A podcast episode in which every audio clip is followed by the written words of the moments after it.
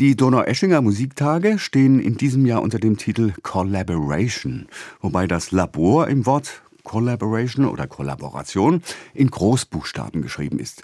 Der Programmschwerpunkt liegt also auf der künstlerischen Zusammenarbeit und die soll wohl auch bei den neuen Musiktagen aktiv gepflegt werden, deshalb der Laboraspekt.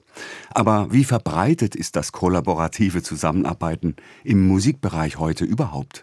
Ist das ein neuer Gedanke oder gab es solche Gemeinschaftsprojekte nicht schon immer? Mein Gesprächspartner heute ist ein absoluter Experte auf diesem Gebiet.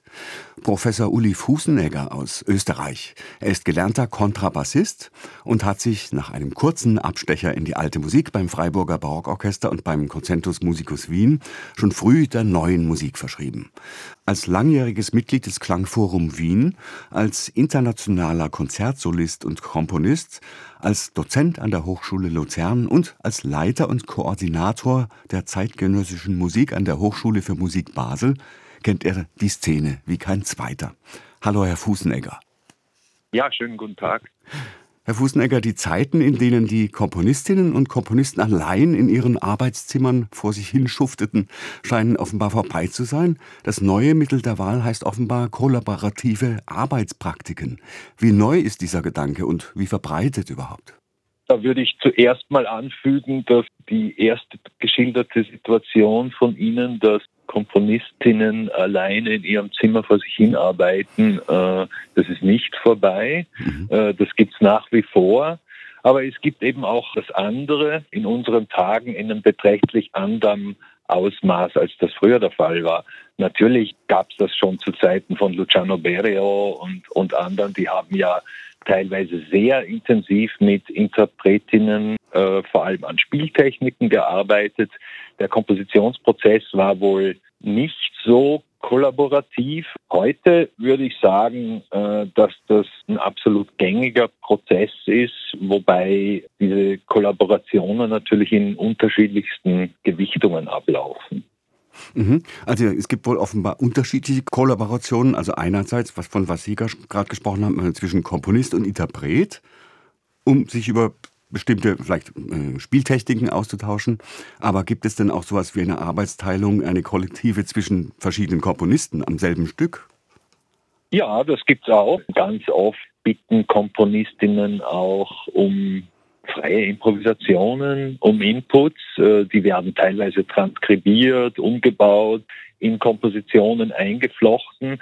Also da gibt es sehr verschiedene Spielarten, äh, wie das abläuft. Aber mittlerweile gibt es auch richtige Kompositionsteams, die quasi äh, an einem Stück auch gemeinsam arbeiten. Wobei ich, ich denke, die, das Interessante an der Schnittstelle ist ja eigentlich, dass Leute doch auch aus unterschiedlichen Disziplinen kommen. Jetzt, wenn man an Elektronik denkt oder so.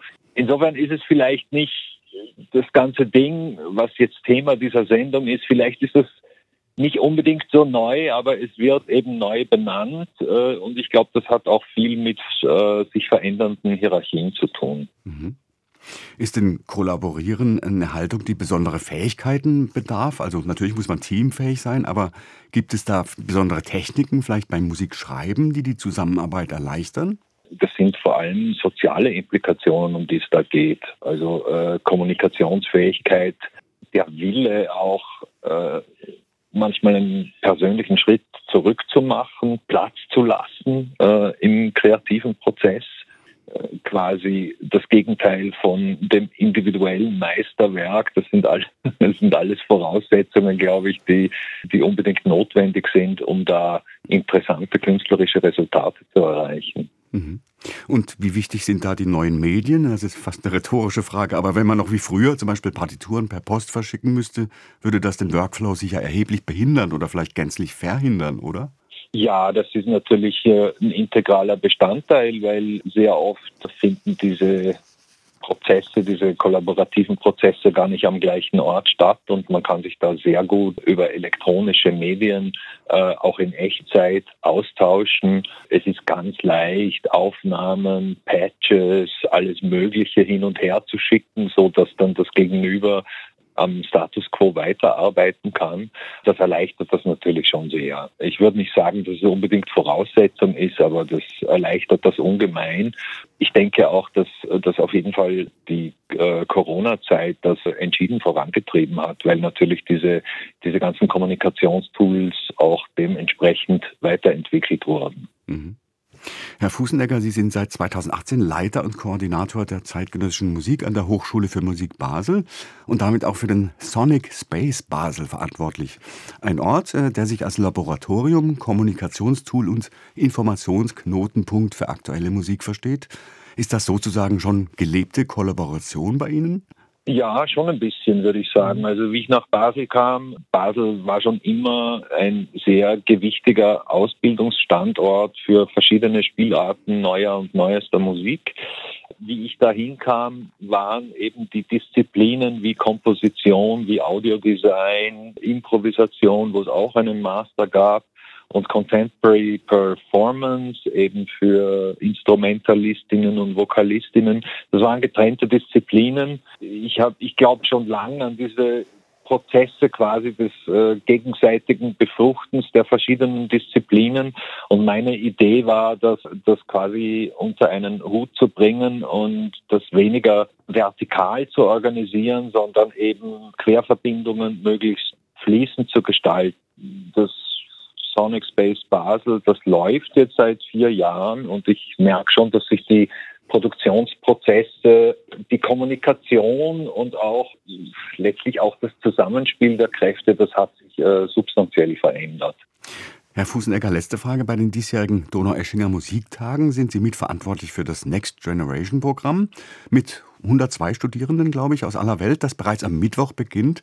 Was wird ja. da das Thema sein? Wie kollaborativ wird es da? Extrem kollaborativ. Also von unserer, von unserer Hochschule sind da 14 Leute und das ist natürlich eigentlich ein fantastisches Programm, dass da Leute aus so verschiedenen Backgrounds, verschiedenen Ausbildungsinstitutionen sehr intensive Tage miteinander verbringen, Musik gemeinsam erleben, die diskutieren, äh, sich austauschen. Wir machen das jetzt ja schon geraume Zeit. Das Erfreuliche dabei ist, dass da äh, tatsächlich nachhaltige Kontakte entstehen, auch künstlerisch. Also jetzt abgesehen von dem inhaltlichen Austausch ist es natürlich auch ein unglaublich wichtiger Netzwerkaspekt, den man diesbezüglich beachten muss. Viele von denen, die heute neue Musik im weitesten Sinne studieren, egal welcher Disziplin, die werden auf dem, im freischaffenden Sektor landen. Und da ist das, da ist frühzeitig ein Netzwerk aufzubauen, ist absolut integral. Insofern äh, ist das wirklich ein sehr, sehr schönes Programm und ich bin sehr froh, dass das die Donaueschinger Musiktage auch dementsprechend unterstützen. Auch übrigens die Stadt Donaueschingen beteiligt sich da aktiv dran.